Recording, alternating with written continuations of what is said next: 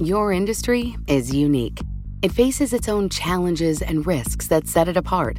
That means choosing just any insurance company just won't cut it. At The Hartford, we take pride in knowing the ins and outs of your industry and help provide solutions that suit how you do business. From liability and property insurance to workers' comp and more. At The Hartford, we don't just talk about specialization, we live it. Learn how The Hartford can help your business at thehartford.com. Collaborate for a greener future at the Bloomberg Green Festival, a groundbreaking celebration of the thinkers, doers, and innovators leading the way. From design and culture to technology, science, and entertainment. Hear from inspirational speakers and immerse yourself in climate solutions. July 10th through 13th in Seattle. Title sponsor Amazon. Official airline Alaska Airlines. Get 20% off using promo code Radio20 at BloombergLive.com slash Green Festival. This is Masters in Business with Barry Ritholtz on Bloomberg Radio. This week on the podcast, I have an extra special guest, an extra, extra special guest. He is Senator George Mitchell. He was the majority leader of the Senate uh, for quite a while. His his curriculum vitae is just immense.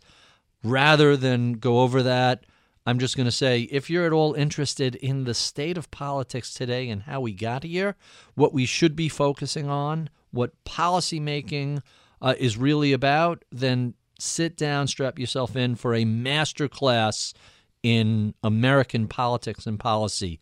With no further ado, my conversation with Senator George Mitchell. I'm Barry Ritholtz. You're listening to Masters in Business on Bloomberg Radio. I have an extra special guest this week. His name is Senator George Mitchell. He was the majority leader of the U.S. Senate from 1989 to 1995. Uh, has a rich and full uh, career in politics, and I can't even begin to read, read you his his curriculum vitae in the Army for two years, goes to Georgetown Law School, graduates in 1961. He is the assistant to Senator Ed, Edmund Muskie before he is appointed U.S. Attorney for the district in Maine by President Carter. He served as a federal judge, principal architect of a number of peace treaties in Northern Ireland, in the Middle East, in baseball. He was also chairman of the Walt Disney Company. Senator George Mitchell, welcome to Bloomberg. Thanks for having me. So, you have a storied background, but I have to go back at least to the beginning of your legal career. You graduate Georgetown Law in 1961. You practice law for about a dozen years. What what sort of legal practice did you have? I began with the Department of Justice, uh, served there for a couple of years. Then I was hired by Senator Muskie to be on his staff here in the U.S. Senate in Washington. Uh, from there, I left to join a law firm in Maine in 1965, and I practiced there for about a dozen years. Uh, uh, like everything else in life, uh, the practice of law was much different than that is now, far less specialization. So I did a wide range of things, including I began increasingly to become involved as a trial lawyer, uh, and I participated also as an assistant local, what we call county attorney. So I tried dozens and dozens of cases. Criminal, civil, everything. Mostly criminal. Okay. Uh, uh, I did do some civil work. And then I became uh, the U.S. attorney, and there I tried a very large number of criminal cases you're, as well. You're appointed by Jim, Jimmy Carter. You serve as U.S. attorney for a couple of years. Somewhere in there, I recall reading a brief stint as a federal judge. Is that right? That's right. Uh, I was appointed a federal judge uh, when the Congress enacted legislation to increase the number of federal judges. In Maine, mm-hmm. we had had, since the state's creation in 1820, only one federal judge. Wow. And uh, that was doubled to two, and I became the second federal judge, only the 12th in the whole history of the state. And then there's a um, midterm opening in the Senate, and you're appointed to the U.S. Senate by Governor Joseph Brennan uh, in 1980, and you run for election in 1982 and, and win by a pretty substantial margin. I did win by a substantial margin, but for most of the race, I was behind by a substantial margin. Oh, really? Very uh, deeply etched in my memory is uh, May 1981, a little over a year before the election, when the headline news in a large daily newspaper was that I was trailing my opponent by 36 percentage points in the general election. And uh, at that time, I was threatened with a primary election, and I was behind in that race by 25 percentage points. Okay, so the come come from behind kid. How how did you end up closing that giant gap? What was were you just less known to the voters, or what was the big disparity? It was a combination of factors. First, the primary challenge never materialized, Mm-hmm. uh, so I ended up getting the nomination without a contest. And then uh, it was a head to head race for over a year.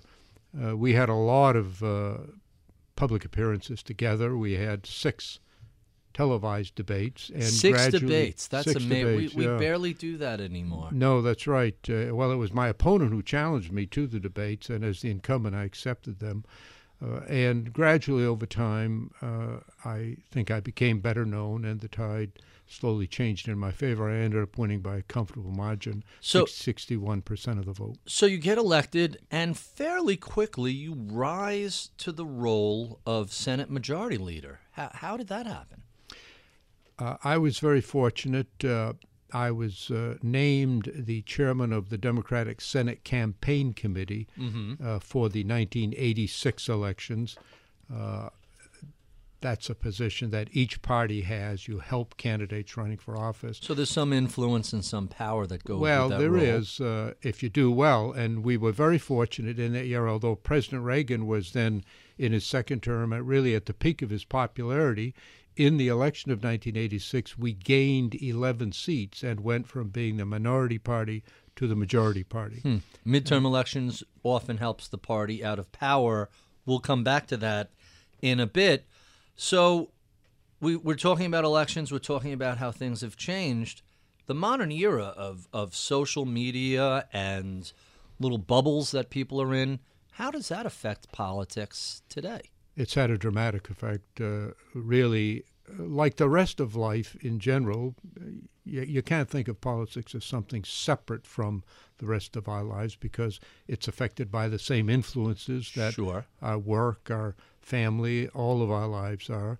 And as we've seen, the dramatic changes in human life brought about through the technological advancements of recent years, the creation of social media, the beginning of uh, cable news services, the increasing polarization of the media itself, which both influences and is influenced by those attitudes in public. So, uh, serving in public office now is much different than it was when I was there.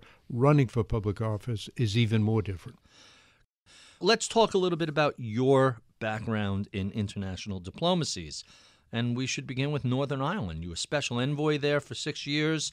You helped negotiate a number of um, resolutions to the conflict there. How did you get the parties to the table? Over a five year span, I chaired three separate sets of discussions. The main negotiation lasted about two years. Uh, interestingly, there were 10 political parties in Northern Ireland and the two governments, so there were 12 parties and all to the negotiation. Not once ever was I able to get all 12 into the same room at the same time. Somebody had walked out, somebody had been evicted, somebody didn't like something that day, so we never got everybody together. As a result of which, uh, I did a lot of what I would call moving negotiation. I would go to their offices individually and see them one group at a time. I would have meetings with two of them or six of them.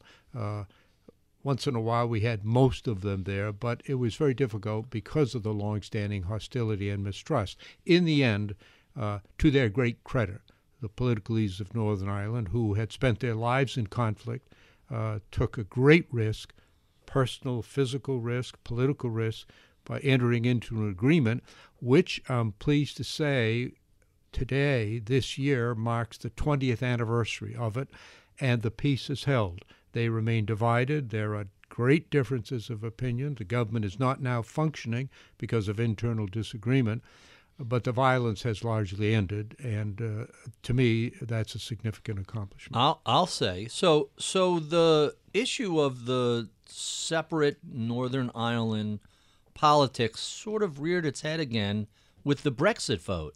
You know, there was a vote previous, Scotland and, and Ireland vote to stay in the United Kingdom, and then they're both very much in favor of the EU, and then suddenly there's this Brexit vote, and everybody seems to be surprised by it. How do you look at the political situation in the UK, and how significant is the Russian interference there? We keep reading about that. The uh, Brexit vote taken by the people of the United Kingdom was democratically taken and therefore must be respected.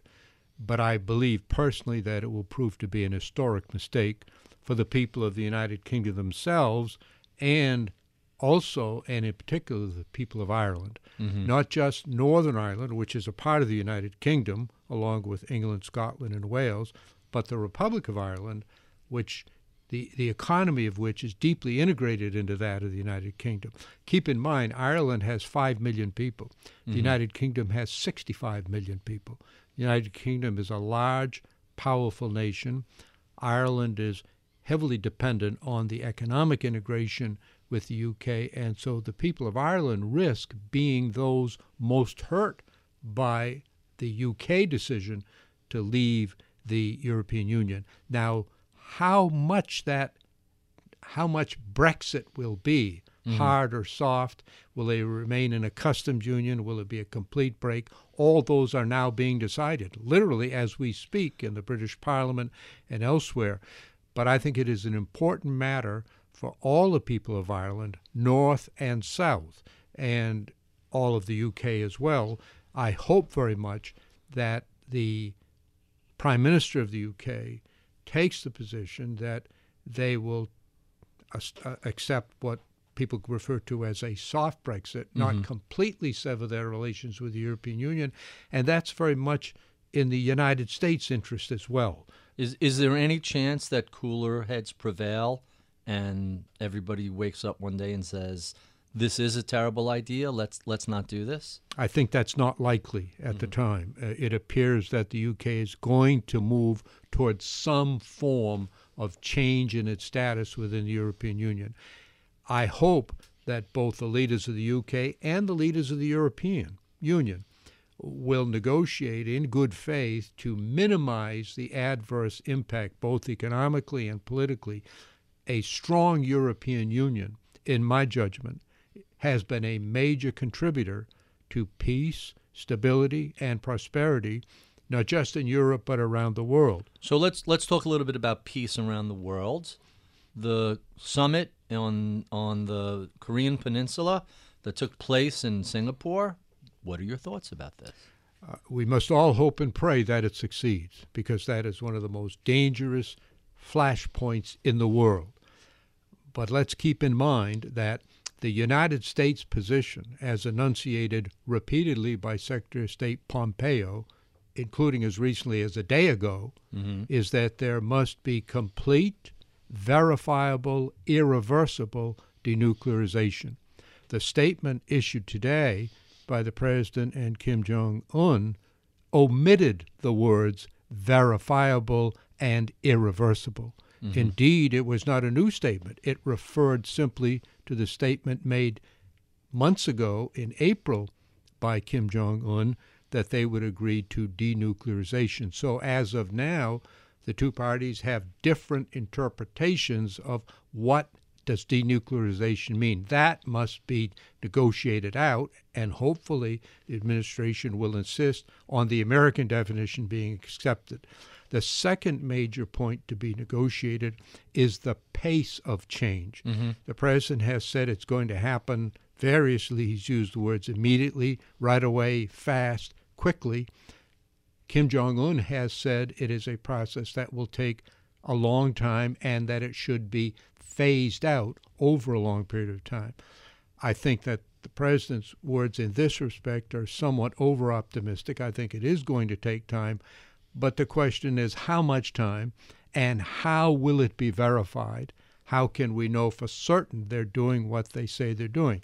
Keep in mind that no North Korean, not Kim Jong un or any other, has ever used the words verifiable mm-hmm. and irreversible. So we heard um, the, the U.S. has given up war exercises in the China Sea. There's talks about relieving some of the um, embargoes that are on Korea. Uh, we've given them a lot of prestige just by having their president sit down with our president. Doesn't seem like we've gotten a whole lot back so far. What's the takeaway from this initial summit? Well, we've made three significant concessions already to the North Koreans. The first is the meeting itself. Mm-hmm. Every North Korean leader wanted a meeting with the American president because that, of course, places them at the center of the international stage. The second is that we have changed our policy dramatically until just recently, the American policy under President Trump and his predecessors was that North Korea had to commit to, do, to denuclearization as a condition to getting into a meeting. Mm-hmm. Now that has shifted from a condition of getting into the meeting to a goal of the meeting. That's a significant concession. And the third is, of course, an end to the joint U.S. South Korean military exercises, which is, uh, has been a long standing objective of North Korea. Now, if it turns out that we do get full and verifiable and ir- irreversible denuclearization, it will have been worth the price. But we don't know that yet. And so until now, the, nego- the, the concessions have gone one way, and we'll have to see what the negotiations produce. All of us must hope and pray that it will succeed and the policy as we expect it will take place. But that remains to be seen, and it's going to be a long, difficult road. Let's talk a little bit about life after the Senate. You become chairman of the Disney Corporation, uh, and you're there for four years. How did that How did that position come about? Uh, just before I left the Senate, I was contacted by uh, Michael Eisner, who was then the CEO and chairman of the Walt Disney Company, uh, asked to meet with him and members of the board, and they offered me the position of president of the company. That is second in line uh, to after CEO. Mr. Eisner, mm-hmm. after CEO. Uh, a great man named Frank Wells had held that position. He had died tragically in a helicopter crash. I recall. And they that. were looking for someone to succeed them. After giving it careful consideration with my wife, I was, of course, flattered and honored by the offer. I decided not to accept it because my goal was to get back into the practice of law with which I was more familiar, and I wanted to continue living in the East. Uh, I told Michael, and about a month later, he called me and said, We know you've uh, turned us down on the other position, but we have a vacancy on the board of directors. Would you be interested in joining the board? And I was mm-hmm. very much interested. I, I liked Michael, I liked the company. It was interesting and exciting for me. And so I served on that board for about 12 years, the last four of which I was the chairman of the board. So you're chairman at the same time that Disney ends up buying Pixar, a tremendous acquisition that so far has worked out really well. What was the decision making process like? Was that motivated by Eisner, by Steve Jobs? Who who moved that forward and how did the board respond to a lot of people were a little skeptical given what looked like a high price. It's since paid off in spades, but back then people were concerned about it. Uh, the decision was made by Bob Iger shortly after he took office mm-hmm. uh, in uh, discussions with uh, Steve Jobs. Uh, and uh, Steve then joined our board, and so we overlapped on the board for a relatively short time, and then uh, I retired. it was a good acquisition. Interestingly, that occurred right at the end of my tenure. Right at the very beginning of my tenure, we had made a large acquisition of ABC, sure. which included ESPN.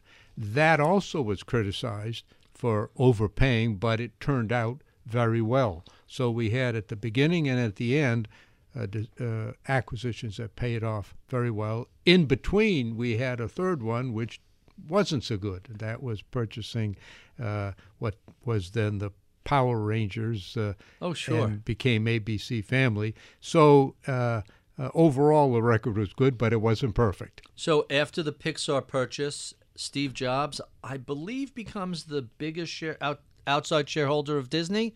Uh, you're on the board with him. What was that like? He he's a famously mercurial CEO. What was he like as a uh, board of directors member? Uh, he was a valuable and contributing uh, member of the board. Uh, uh, very outspoken, very direct in his comments. Uh, I found him to be helpful to the board's uh, deliberations and proceedings, although, as I said, we overlap for a relatively short period of time. So you also served as uh, director for Federal Express, for Xerox, for Staples, for Unilever. How did the background in the Senate, and I guess especially a majority leader, uh, how did that help you prepare for those sort of private sector roles? Well, serving as Senate Majority Leader is a very tough job. Uh, you don't have any real specific power, only the opportunity to try to persuade people to do things that they should be doing without being asked. Mm-hmm. Uh, but you do require some degree of patience, some degree of uh, insight into how to bring people together. Uh, and so uh, it was very helpful to me, not only in my role as a corporate director, as chairman of a board, but also in my work in Northern Ireland, the Middle East, and elsewhere. I want to say that for me, service on the boards that you described was really an enjoyable educational experience. I met and worked with some really great leaders. I'd mentioned Michael Eisner, who did a great job for 20 years with Disney. Bob Iger, who succeeded him, has done a great job during his tenure. Uh, one of the great persons I've ever met in any capacity, political or business, uh, was Fred Smith. I knew you were going to go there. Who was the uh, founder and long-term CEO of uh, Federal Express. Fred is a terrific guy. Would have succeeded in any walk of life mm-hmm. that he chose. Uh, there were great leaders in other uh, companies as well that I served on, from whom I learned a lot. So during the um, steroid uh, scandal at baseball, the performance enhancing drug scandal, uh, Major League Baseball was flailing about looking for a way to help resolve it. You got involved. Tell us how you helped them move beyond that era in, in sports. That was a very difficult undertaking uh, because I had no power to compel anyone to talk with me or to produce documents. Everything is voluntary and the Major League Baseball Players Association made the decision to oppose the investigation and to refuse to cooperate in any way.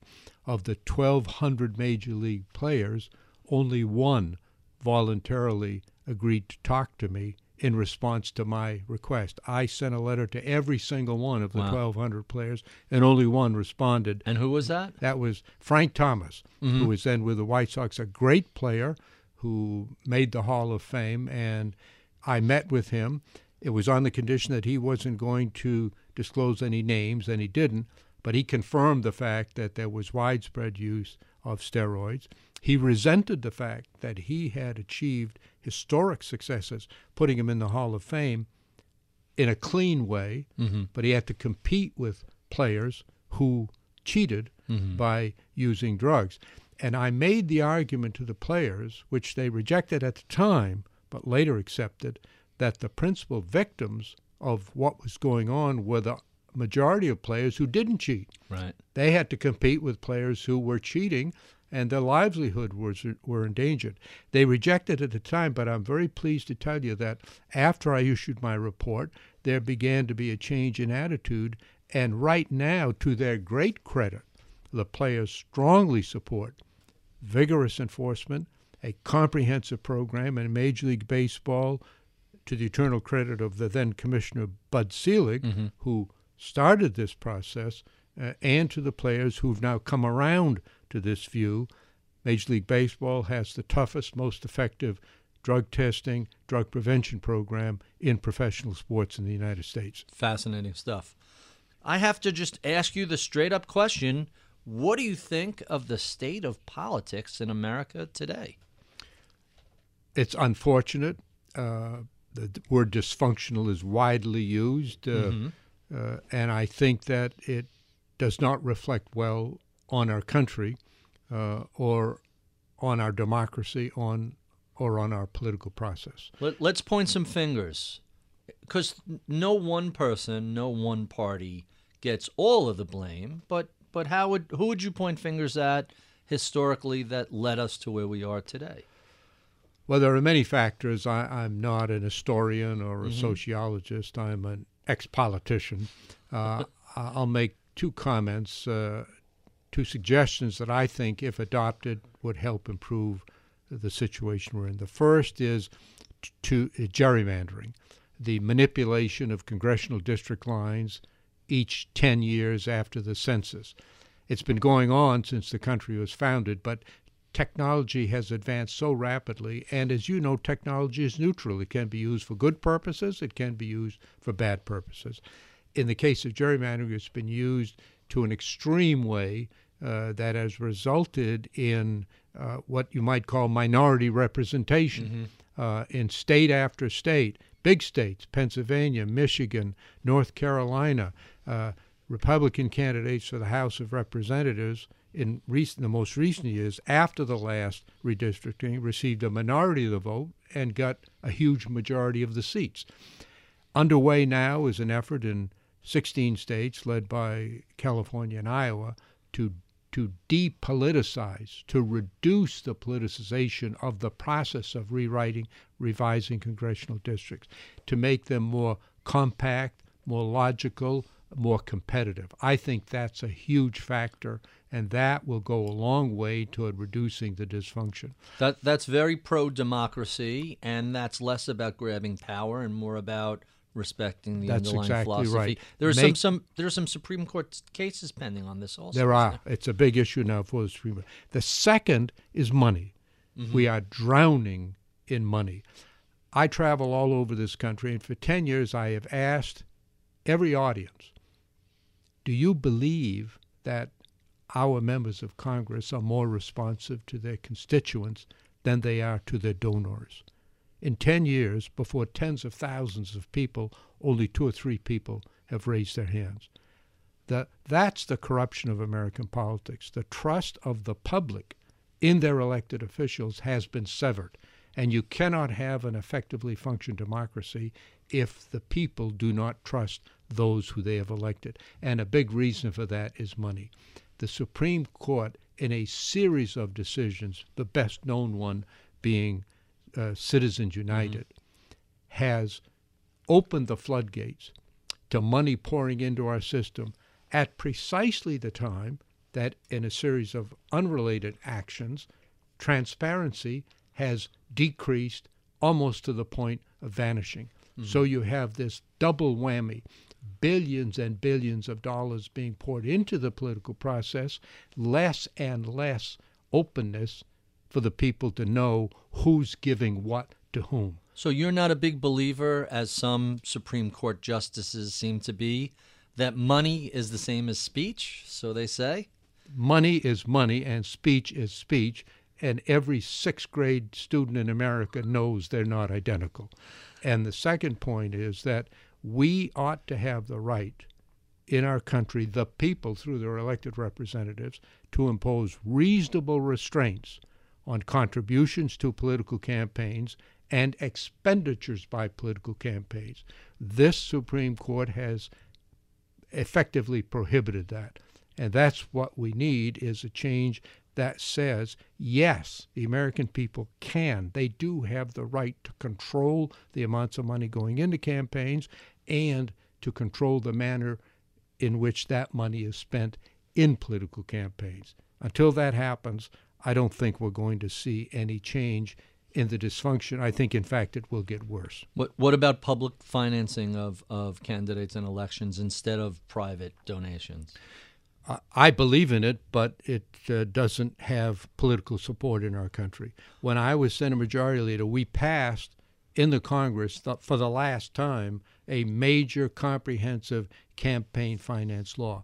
we couldn't get the votes to include public financing. It did a lot of other good things, but unfortunately, President Bush vetoed the bill, and we couldn't override the veto. So let's talk about the 2016 presidential election. A number of people were surprised by the outcome. I recall sitting, and my wife was a big Hillary supporter. She's a public school teacher. And I remember very early watching the returns come in. We saw North Carolina was a little it, a little uh, late, and and some of the other normally Democratic leaning states like Virginia. And I recall saying to her, "Honey, uh, this doesn't look like it's going your way." How surprised were you by the outcome of that election? I had a feeling it was coming, and in fact, I appeared on Bloomberg television that evening. And just before I went on, the young man who worked for Bloomberg doing the tabulating and the interpreting of the votes came up to me and said Trump is going to win. Really? And, and he did. Yes, yes. Huh. As a young man, just in this same building, uh, a different floor. Uh, so at that point, I realized that it was over.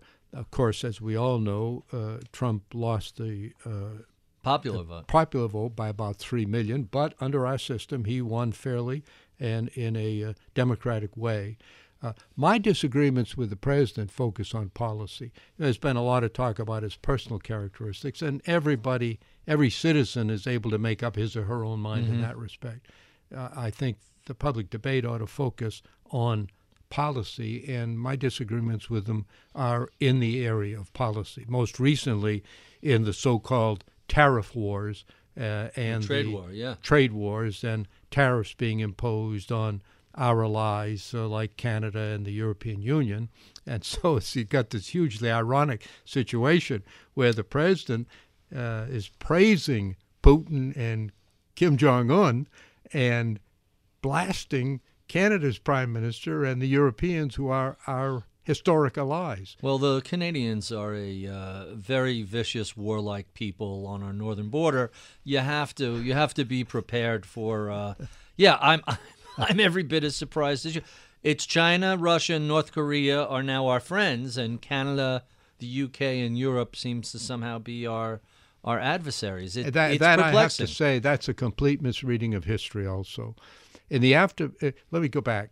In the 75 years before 1945, Europe was devastated by three major land mm-hmm. wars. In the last two, the United States intervened decisively.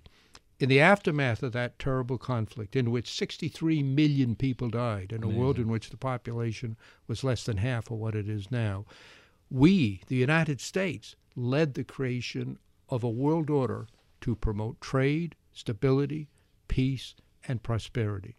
And it included the European Union, NATO, institutions to help people, all of them, achieve democracy and freedom and prosperity.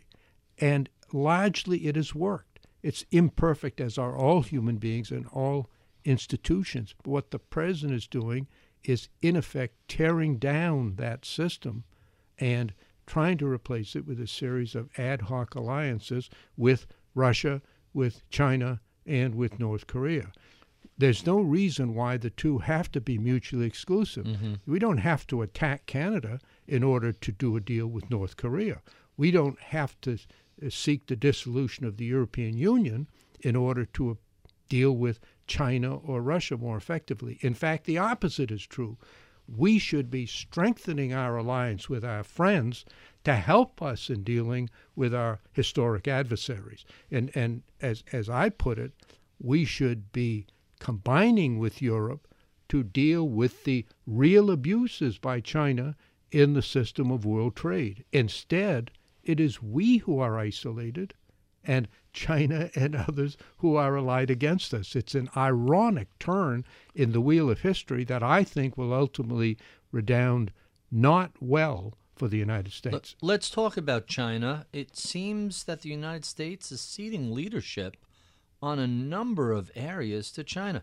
Technology, helping the third world come crawl out of, of their economic disadvantage, trade, immigration, China seems to really have stepped into the void that the U.S. since 2016 has has created.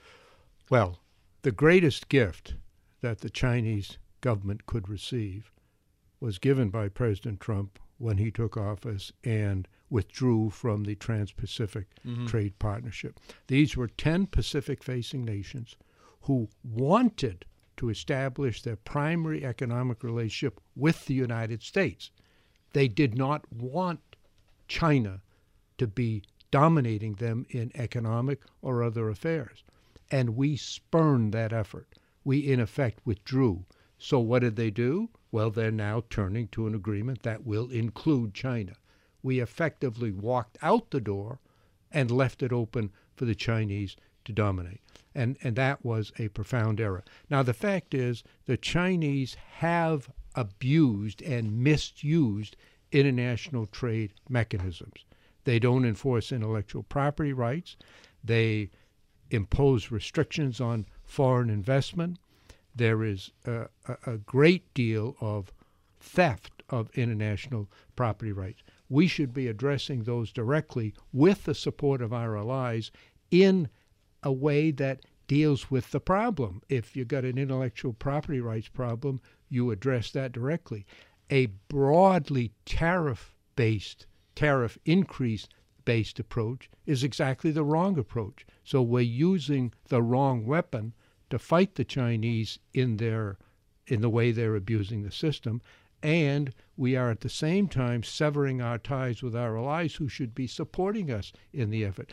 The Europeans cannot understand what it is that we're doing because it is ultimately so contrary to our own interests. Astonishing stuff. We have been speaking with Senate Majority Leader uh, and peace negotiator, Senator George Mitchell.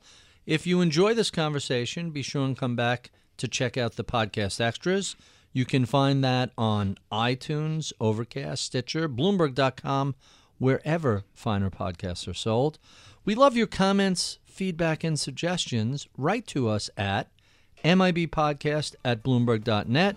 Check out my daily column on Bloomberg.com. Follow me on Twitter at Ritholtz. I'm Barry Ritholtz. You're listening to Masters in Business on Bloomberg Radio.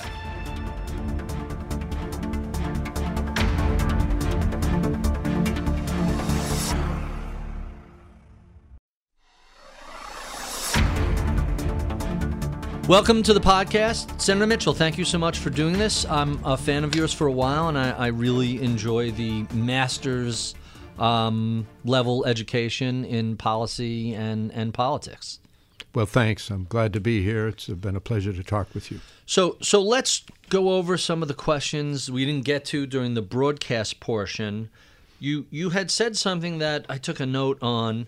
Being Senate Majority Leader is is very challenging, and you don't have a lot of explicit authority, but you do have the ability to appoint uh, chair people of different committees and standing um, appointments, as well as you get to control what comes to the floor. I would think that's a fairly big amount of, fairly substantial amount of power in one person that the 50 plus senators the, that answer to the majority leader uh, are not going to want to make you upset with them. The majority leader no longer has the direct power to appoint chairman and uh, individual committee members. It's done on both sides generally by a committee of senators. He mm-hmm. does appoint the steer what we call the steering committee. So he does have an indirect authority, but also there have been customs built up, uh, including seniority, which is an absolute but is a huge factor. Uh-huh. So you're right. He is. I would I would describe it as first among equals. Does have some degree, but it is nowhere near the power, say, of the Speaker of the House. Right. The Speaker of the House is mentioned in the Constitution. It's constitutional office. In fact, the Speaker of the House is third in line to mm-hmm. the presidency in the event of uh, something happening. Uh, the Senate Majority Leader is not mentioned anywhere. It's it's a custom that arose when the Senate became dysfunctional long after the Senate itself began its existence. So uh, you have the power of persuasion. You have to gain the trust and confidence of your colleagues. So, Senator Mitch McConnell has been majority leader for the Republicans for quite some time now. What do you think of the job he's done, both as a former Senate majority leader and as a Democrat looking at the control the opposing party has? well, I regard Mitch as a friend. I was flattered when he was elected majority leader. He described me as the role model he intended to emulate. Uh, I think he's been very effective in behalf of his party and the principles of his party. I disagree with some of the things he's done. I, I strongly disagreed with his decision, which has proven to be effective from their standpoint, to not permit even a hearing or a vote on President Obama's nominee to the Supreme Court uh, one year before Obama left office. That's going to come back someday and haunt them because every weapon used in politics sure. and war is rapidly disseminated to the other side. So it's just a matter of time until right after the midterm elections, a party says, well, we're not going to consider any more presidential nominees. If it can be one year, why can't it be two years? Right. I think that's very destructive of the process, harmful for the country, but I think it sure did advance the interests uh, of the Republican Party. Do you, do you think they stole a seat? Is that a fair way? Well, I, I, don't use those words. Uh, he he pursued a policy. He was firm on it. He executed and implemented on his plan, and it succeeded from that perspective. I think 20 years down the road, uh, when that is applied in the other direction, uh, there may be a balancing of that view. But I think he's he's effective, he's intelligent, he clearly has the trust and support of the vast majority of his colleagues, particularly uh, those his party, his caucus, the Republicans in the Senate. So we mentioned the little uh, social bubbles that have come up in terms of consumption of news, courtesy of social media. Uh, what do you think the impact of a cable channel like Fox News has been on the population and the politics in the United States? Uh, well, it's had a profound effect. And uh, the principal effect has been to benefit those whose views are espoused on Fox News. Uh, the reality is, of course, that there have been partisan news outlets throughout our nation's history. Uh, one of the roughest elections in American history was in 1800 when the two candidates were men who've become icons in American history. John Adams was the incumbent, mm-hmm. Thomas Jefferson was the challenger. And there were uh, what we would think of as newspapers that were very partisan, said awful things about each candidate. But then, of course, uh, the news were they were rarely read by few people. It was distant in time and place. It did not have anywhere near the scope and power of electronic media, the communication, the radio that we're now speaking over, the power of the television camera, which reaches literally everybody in this country. And as we discussed earlier, particularly in cable news, has the enormous effect of repetition that drives home a point. Uh, if a politician makes a mistake now, it isn't just reported and forgotten, it's repeated thousands of times, so it's deeply embedded in the minds and attitudes of the American people. And let me just make one other point. As humans, we have two capacities that are, that are very, very important in this discussion. The first is there is almost no limit to the human capacity to rationalize, mm-hmm. to excuse behavior by those who with whom I'm associated that we would never tolerate in those on the other side. And then secondly, our minds are wired in a way that we receive well, retain and use information that is consistent with our own previous views, but we have a hard wall that keeps out information that is inconsistent with our prior beliefs. And so we tend to receive information, seek out and receive information that confirms our views, and to repel and reject information to the contrary. And you combine that with the immense, immense power of rationalization, and you have people in this country today who not only support, not only are silent about, but affirmatively speak out in behalf of actions that they would never tolerate when performed by the other side. And that goes both ways, of course.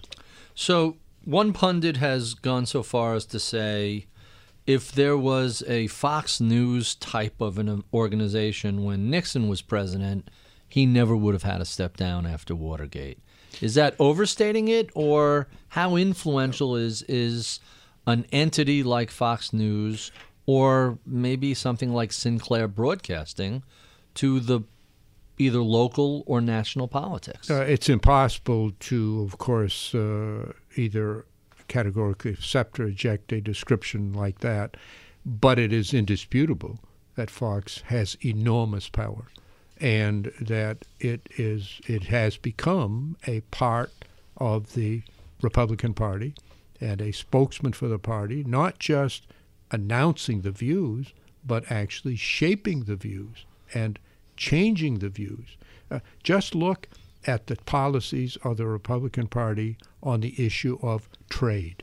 Mm-hmm. For nearly a century, Republicans have strongly advocated trade policies. Very, very pro open trade borders. Open trade. Very. You absolutely. go back and look at the votes in the House of Representatives by Mike Pence when he was in the House, mm-hmm. by most of the top Republicans. Literally on a dime, the po- the policy has been completely reversed, and now you have the most anti-free trade president in modern era, strongly supported by Fox and by others in the Republican establishment, whether within the party itself or those who support it. Now, that happens on all sides in politics. I mean, I'm a Democrat, but the fact is that a long time ago, Democrats were the party of slavery. And the Civil War divided Democrats on the subject, while Republicans were created on the abolition side.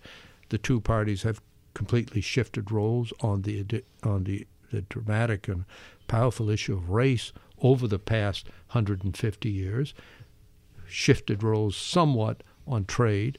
And so people change individuals and political institutions, but the power of electronic media has created a situation in our politics that enables people to more fully exercise the natural rationalization that we all have and to justify policies, as I said, I'm repeating myself now, that they would not otherwise tolerate. Com- just, Jimmy, just give one example of that sure. right now. When President Obama said that he would be willing to talk to other foreign leaders, there was an avalanche of criticism. Cuba. I remember people yeah. went crazy over yeah. Cuba. And they specifically mentioned North Korea. Mm-hmm. The, uh, you go back and look at the old Fox News reports and Republican political leaders, there was an avalanche of criticism that he would think of talking to these terrible people. Well, now that Trump has done it, uh, it's Nobel all, Prize all supportive. And of course, it's true that the Democrats go through role reversals as well. I don't mean to suggest that this is a one way street in American politics, but the combination of the power of electronic media, the human capacity for rationalization, our closing our minds to different points of view. Personally, I think it's unhealthy. One of the greatest things that happened to me as Senate Majority Leader was I had to listen. I had to listen to points of view, many of which I disagreed with, because I had to respect each senator as an individual who had his or her own views, mm-hmm. his or her own constituency. And I, I've said many times that the most effective way of leading is by listening. You get to know what people want, and then you can act on that basis rather than acting on the basis of what you think they might want. Hmm. Quite, quite fascinating. So there's two subjects I have to get to um, before we get to our standard questions. One is immigration, but the other is much bigger. Let's talk a little bit, or maybe it's not bigger, but let's discuss what's going on with the Mueller investigation. Uh, you you were a majority leader during certain special counsel appointment, appointees. What do you think about what's taking place with the issue of uh, of Russian uh, interference with the election, the whole Mueller investigation, the witch hunt, the president saying he can pardon himself? This has to strike you as somewhat bizarre compared to what what you lived through when you were Senate Majority Leader, or am I overstating it? Is this just par for the course? Well, it has been historically the case that uh, presidents who've been subject to independent investigations have opposed those investigations, have sought to undermine them, have sought to discredit them. Uh, and uh, so that's what President Trump is doing. That's what President Clinton tried to do. Uh, the fact is that uh, uh, Robert Mueller is a Republican. Mm-hmm. He was appointed by Rod Rosenstein, who is a Republican, and who, who was appointed to his position by President Trump. So it's a far stretch to suggest that it's a partisan witch hunt when the two principal leaders, those conducting and those supervising the investigation, are themselves lifelong Republicans. Uh, I don't think they will succeed. I think it would be a catastrophic error for the president to fire Mueller, although that appears to be at least from time to time under consideration. Mm-hmm. I also think it will be a catastrophic error for the president to refuse to honor a subpoena issued by the Mueller investigation if, in fact, he does not agree to testify. So I think he's got a tough decision to make sometime in the next few months. Meantime, I think uh, Bob Mueller has demonstrated uh, a degree of restraint. Uh, there are no leaks from his investigation. None whatsoever. He's, it's he's, it's talk about discipline. He's played it straight. He has talented, able people uh, working for him. We don't know what the facts are because he has not disclosed them. And so it's premature for anyone to say, well, this hasn't been proved or that hasn't been proved because we don't know. He's in the middle of an investigation. When he completes his investigation and makes his views known, then we'll be able to make a judgment. I do want to say that I believe that both President Obama and President Trump have not responded with sufficient vigor to the efforts by the Russian government to interfere in our democratic process and to destabilize democracies, not just here, but in Europe and other places as UK. well. UK. We there was just a big report out this week that Russian intelligence officers and and others seemingly uh, interfered with the Brexit vote yeah. as well. Yeah. Uh, despite its possession of nuclear weapons and its having been a world superpower just a few decades ago, the Russian economy is actually quite small. It's mm-hmm. less than half the size of California's economy. Wow. It doesn't even begin to approach ours. We should respect them. We should understand that they've been through a very difficult period of what many of them regard as national humiliation by the loss of superpower status. But at the same time, it's very clear that technology, again, has enabled them to conduct what is essentially cyber warfare mm-hmm. on the United States, on democracy, on the Western European democracies, in a way that requires a vigorous response. And, and I don't think our government has made a response with sufficient vigor and force that we need. I think that was true of Obama, and I think that is obviously true of Trump, who makes excuses for Putin almost every day, repeats his admiration for him. Now he wants to meet with him, wants to talk with him. In the light of the overwhelming information that has been publicly disclosed about how Russia sought to interfere in our elections. So that that's a fascinating way to describe it. The pushback from the Obama supporters would be something like, well, we were in the middle of a presidential campaign and they didn't want to be accused of trying to interfere. Kind of a wimpy response, if you ask me, or, or at the very least, not robust enough to say, hey, regardless of the outcome of the election, we need to make sure that our process is safe and secure and has the confidence of the American people. What should Obama have done the first time the the national security apparatus says, "Hey, we see the Russians are trying to cause uh, ruckus here, either hacking actual voting equipment or their interference via social media." What should the Obama administration have done? Well, he did go to Putin and say, personally and directly to him, cut it out. But in my judgment, while that was appropriate, by itself it was inadequate. Mm-hmm. And I believe that we should have responded in kind to the Russians. We certainly have the capacity to conduct such operations ourselves. And I think that you can't simply turn the other cheek in this circumstance. So why didn't we simply issue warnings that you have to take action? Now, the president did say we will take action. This is President Obama. Some of it will be public, some private. The problem is nothing appeared publicly, and we don't know what happened privately. And if you don't do something publicly, then there's no way the the American people have to know that something is occurring.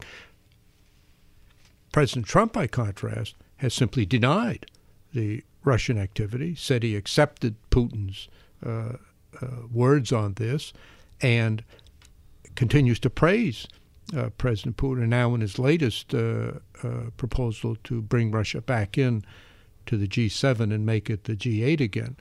Uh, Which, by the way, the rest of the the other G6 all were seem to be aghast at that suggestion. well, with the exception of the new government in Italy. Italy, yeah. but, but and even that's he right. bat walked that back. Yeah, because the, uh, they're trying to undermine those democracies as well. In fact, the, the Russians are more concerned with the European democracies Sure. than they are with ours because w- they're, we're distant from them. They have always wanted a buffer state on their western border. I mean, they have memories of Napoleon's invasion. They have memories of Hitler's invasion. It's not a figment of their imagination. It's a reality.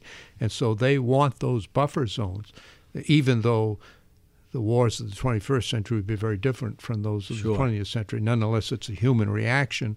And so I think what we needed to do was respond in kind. This goes back to my argument about China and trade. Mm-hmm. The President Trump is correct when he says China is abusing the world trading system of which they are now a party. The problem is the answer that he's chosen, tariffs, which are hitting our allies, is the wrong response. Right. It's as though after Pearl Harbor that we invaded Brazil. Uh, it, it, it's a misdirected response. The way to deal with intellectual property actions abuse in China is to affect intellectual property here and elsewhere. In other words, make a response that's specific to the problem. If they are imposing restraints on, let's say, investments in, by financial institutions, then we impose restraints on their financial institutions. And as we've seen in the case of the company ZTE, mm-hmm. we have the power to affect Chinese economic activity. ZTE was going into bankruptcy when we took the position that they couldn't be involved, American producers could not be involved with them. And uh, incredibly enough, the president is now rescuing, trying to rescue that company. Even congressional Republicans are upset about that. Well, well, he said he was going to save manufacturing jobs, and he did. We just didn't realize in it was China. going to be in China. Yes, right. I mean, so so I, I I don't disagree with his premise that they they they're doing things they should be doing, and we should be responding to them. The problem is that the response is hurting our allies more than it's hurting them, and divides the West when we should be united to come up with a policy that is t- targeted, selective, and confronts the Chinese in the areas where we believe the abuses are occurring. It it is a confounding strategy, isn't it? We look at it. There's never been anything like this, has there? And and it's it's based on a falsehood. I mean, the the the president cites individual cases of high tariffs in Canada and Europe. But the reality is, according to all that I've read, is that the average level of tariffs in Canada and the EU are about 3%, and in the United States, they're a little less than that. So there, there are a relatively modest level of tariffs, although there are individual cases on all sides where they're very high, mm-hmm. and theirs are slightly higher than ours. And it would be, I think, a reasonable thing to expect that we could get parity even at that low level. But it certainly doesn't justify the massive response that we're making now, in, in effect, daring them to respond in kind, which they have to do for their own domestic Right. political reasons. So the flip side of that is some of the, our, our trade partners that do have tariffs complain about our subsidies, especially in the world of agriculture. Look at sugar, look at milk, look at corn. We have massive subsidies that make it very challenging for anybody else to compete with our products uh, overseas if we're going to have a whole conversation about tariffs and trade wars, shouldn't all of this be on, on the table? Very expensive uh, subsidies to big agricultural producers. That's why we established the World Trade Organization with rules, procedures, and dispute resolution mechanisms to deal with all of those issues. And what the president is doing is undermining the trading system that the United States helped and led the way to create. Hmm. Let me take you back in history to the very last days of December 1942. Mm-hmm. The tide of the Second World War had just changed. Decisive Allied victories in Midway, in North Africa, and in Stalingrad in November of that year had marked the maximum expansion by the Axis powers. And so from then on, their powers contracted. Mm-hmm. A small group of American officials went to London to meet secretly their British counterparts to begin to prepare for the massive reconstruction that they knew would be necessary when the war ended. Their central goal was to establish a World Trade Organization because they believed that trade wars had led to real wars.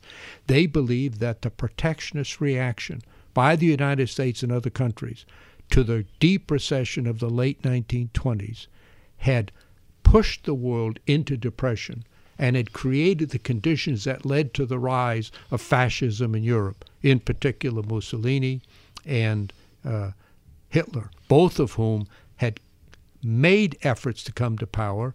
Mussolini had achieved it, had not in the early, in the very earliest years of 1920, and so that's what led ultimately to the World Trade Organization. The treaty was signed in 1947 by 57 countries, but because the Senate was controlled by Republicans and they disliked President Truman, they wouldn't ratify the treaty.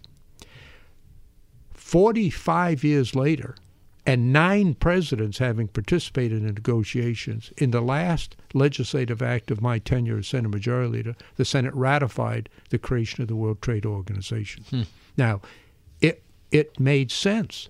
It has helped the United States achieve political, economic, military, increasingly cultural dominance in the world. Of course, it's had some cost to it, but American alliances with our allies have not been harmful to American interests overall. On balance, they have been beneficial to us. That's my biggest disagreement with President Trump. He, he says we're a piggy bank that everybody robbed. He said everybody takes advantage of us. But the fact is, it's been mutual. We have derived an enormous benefit from the creation of institutions from the European Union, from NATO, from the World Bank, from the United Nations. Although many in our country revile all of these institutions, if we think the world is unsafe now, how unsafe would it be if there was no European Union, if there was no NATO, if there was no United Nations? The dominant power, the United States, would be called upon to solve every problem alone. Hmm. And it would be a massive drain on our resources, military, political, economic, and other. And so we have to do the enlightened thing, which is these are all human institutions and therefore they are imperfect. They all acquire bureaucracy and bad habits. We should do all we can to streamline, improve them, to deal with the problems that they have as they come up, but not to abolish them because we and others benefit from their existence. Fa- fascinating, fascinating stuff. L- let's talk about another long-standing policy that seems to be up in the air, and that's the massive set of changes with U.S. immigration.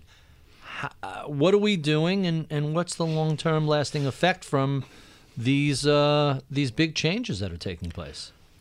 Everybody in America came from somewhere else. Human beings first appeared on Earth about 300,000 years ago, and they spread slowly around the globe. It was not until about 16,000 years ago that humans first entered the American continents by crossing the land bridge mm-hmm. over what is now the Bering Strait into Alaska. Gradually, over the following 16,000 years, they spread slowly across North, Central, and Latin America and became what we know as the Native Americans. About 500 years ago, the Europeans came across the Atlantic from Europe. And for centuries, the British, the French, the Spanish, the Dutch competed for control of North America among themselves and with the Native Americans. Ultimately, the British prevailed. The United States was established.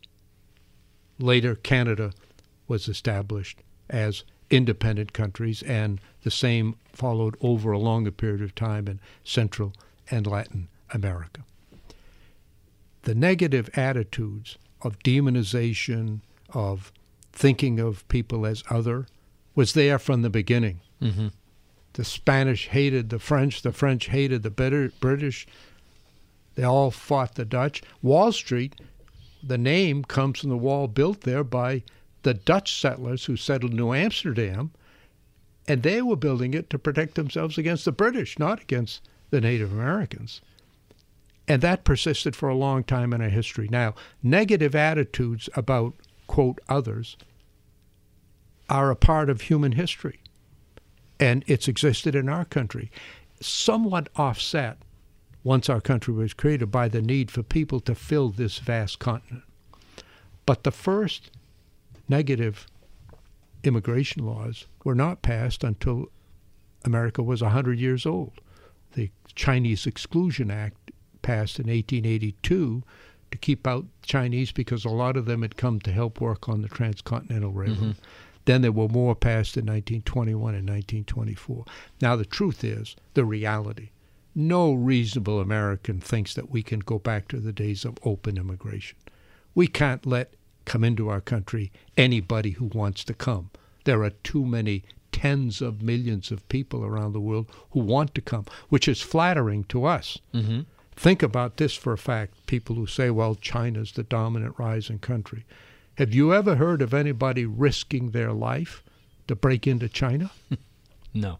Only once, two North Korean guys who'd escaped from a concentration camp swam the river to China. Meanwhile, tens of millions want to come here. And they want to come here because they see freedom and opportunity. You've never met or heard of an immigrant who said, I came to America because you got the best cruise missiles. They come here because they think we have freedom and opportunity. So we need a balance. We need a rational system for treating people fairly, living up to the ideals of our country, and to keep the benefits coming. Think about these facts. In 2016, seven Americans received Nobel Prizes. Six of them were immigrants. Hmm. Think about this fact. Three of the most successful companies in the world are Apple, Amazon, and Google. Apple was created by Steve Jobs, whose father was born in Syria. Mm-hmm. Amazon was created by Jeff Bezos, whose adoptive father was born in Cuba. And one of the co founders of Google was Sergey Brin, who himself was born in Russia. Ask yourself would we be a better country if they had not been admitted? And ask yourself also what are the chances that if he'd lived his life in Syria, Steve Jobs would have created Apple, or Jeff Bezos in Cuba? or Sergey Brin in Russia. Genius knows no language, no religion, no race. It can be found wherever there are human beings, but it tends to flourish where there's freedom and opportunity. And that's the United States. We can't let everybody in, so we need a rational, fair system to bring people in. I don't object to the president saying we want to try to get people with skills. Of course we should. But that should not be used as an excuse to eliminate immigration altogether because you never know what's coming in the second generation, as we saw in the case of Steve Jobs and many, many others. My mother was an immigrant. She could not read or write. She spent 50 years working in textile mills on the night shift. My father was the orphan son of immigrants. He had no education. He was a janitor at a local school. So I, one generation removed, was lucky to get an education and go on to become the majority leader of the United States Senate. You don't know now who among these people coming in possesses a spark of genius or whose child will possess a spark of genius. Let me tell you what a story about a guy named George Mitchell. Not me, the guy I called the real George Mitchell. Mm-hmm. It began in the hills of rural Greece. Over a hundred years ago, there was a goat herder, a young guy, young man, a goat herder named Savas Paraskevopoulos. He wanted something better, so he came to America. He got a job on the railroad. He was a good worker. At the end of the first week, when they paid him, the paymaster said to him, You're a good worker, we want you to stay, but nobody can spell or pronounce your name. You got to change your name. So Savas said to the paymaster, What's your name? The paymaster was an Irish guy. He said, Mike Mitchell. Savas said, Okay, that's going to be my name now. So Mike Mitchell, after he finished working on the railroad, moved to Galveston, Texas. He opened a shoe shine shop. He shined shoes for a living. He had a son. He named him George Mitchell. The son was smart, ambitious. He went to Texas A&M. He got a degree in engineering. He then became an extremely wealthy person in the oil and gas industry, and he invented fracking, horizontal drilling, and those things that have resulted in the United States now being the largest energy producer in the world. The son of a goat herder from the hills of Greece who changed his name because he, nobody could pronounce or smell, spell his name. That's the story of America. And I'll say one thing to you. That, that's an amazing story. Long after, long after I've been forgotten, people will remember the man I call the real George Mitchell because he changed the course of history. You can argue about the benefits, the disadvantages. There's got to be there problems arise with that. But eight American presidents promised to make America energy independent. Not one of them could do it, but the son of an illiterate goat herder from the hills of Greece did what they couldn't do. The real George Mitchell made America energy independent. That that's an amazing story. So let's get to our um, favorite questions. So tell us about some of your favorite books. What do you enjoy reading? Fiction, nonfiction. What what what is your, some of your favorite reading materials? One of the most influential persons in my life was my high school English teacher. I was a junior. It's a wonderful woman named Elvira Witten. Posture straight as an arrow, diction perfect, uh, one of the most brilliant, kind women I've ever met.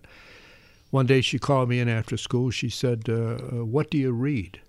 And I didn't quite comprehend the question. I said, What do you mean? She said, Well, books. What books do you read? And I really didn't read anything other than what was needed for school. So she opened her desk, pulled out a book, and handed it to me and said, I'd like you to read this and come back and tell me about it.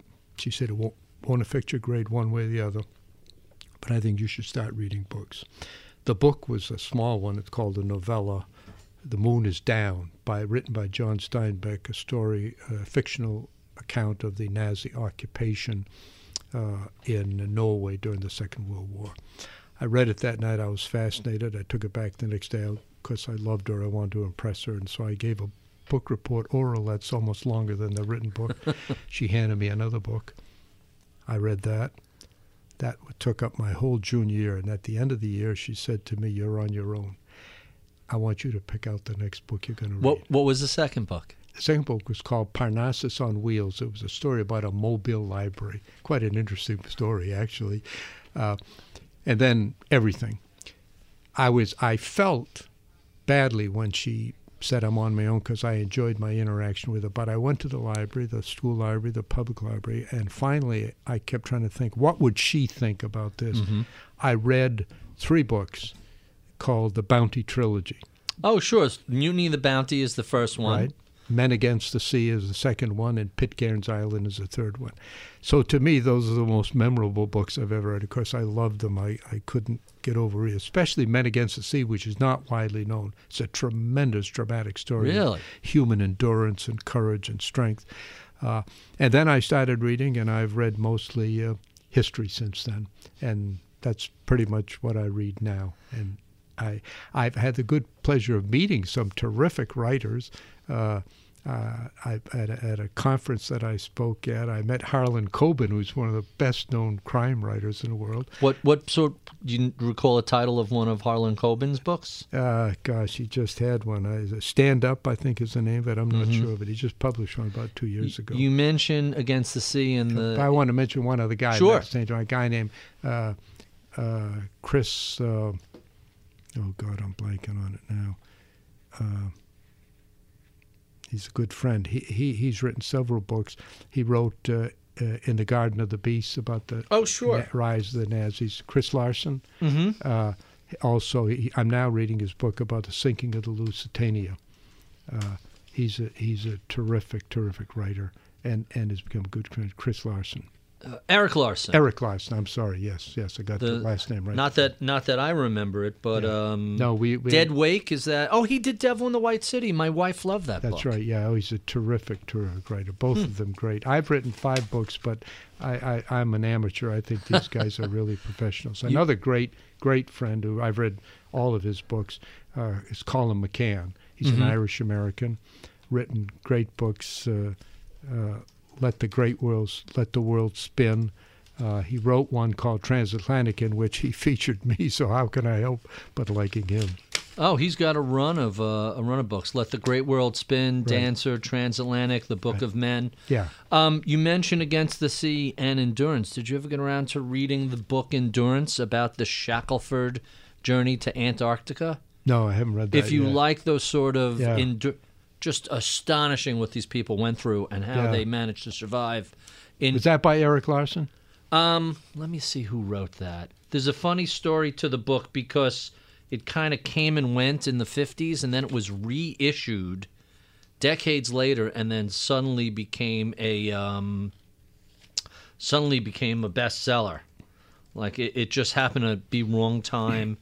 Um, Endurance Shackleton's Incredible Voyage by Alfred Lansing.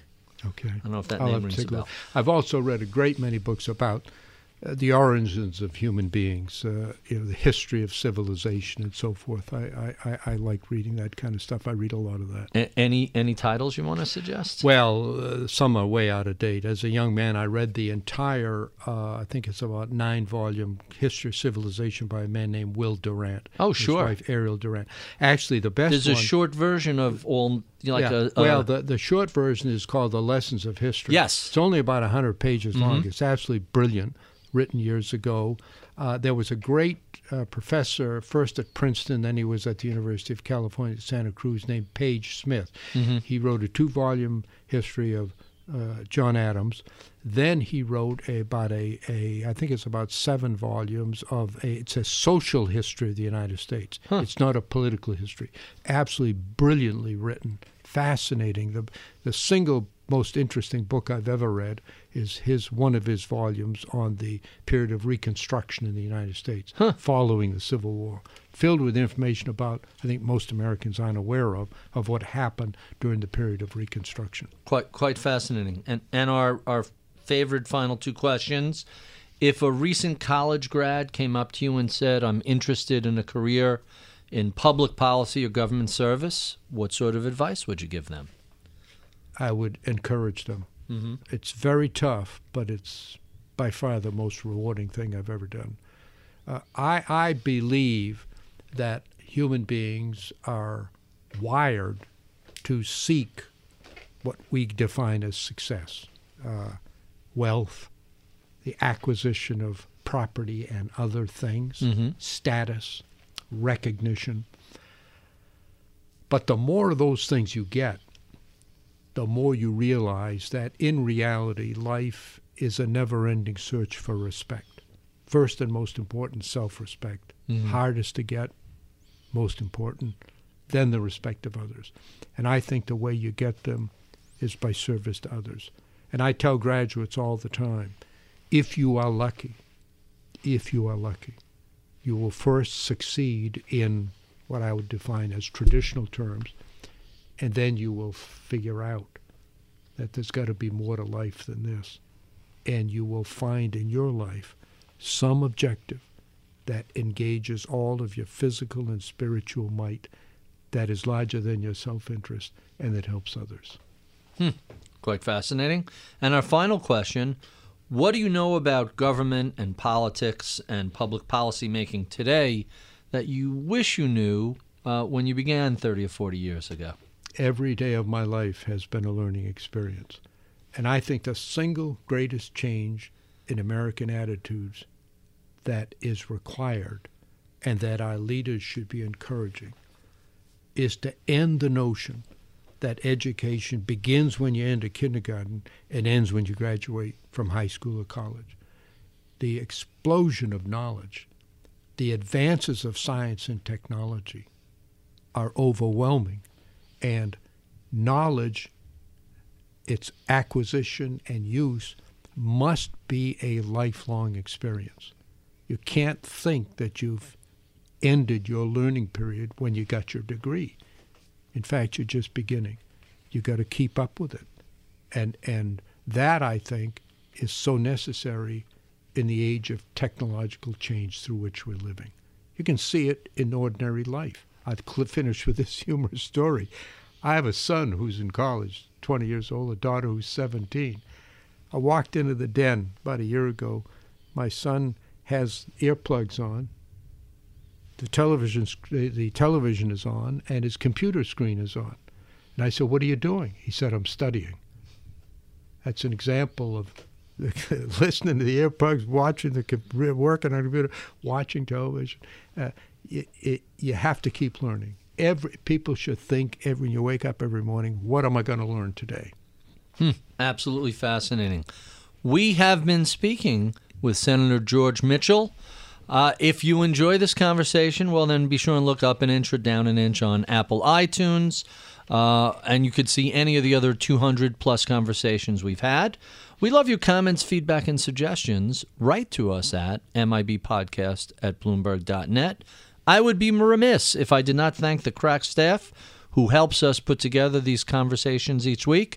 Uh, Medina Parwana is our producer slash audio engineer. Uh, Taylor Riggs is our booker. Michael Batnick is our research director. I'm Barry Ritholtz. You've been listening to Masters in Business on Bloomberg Radio.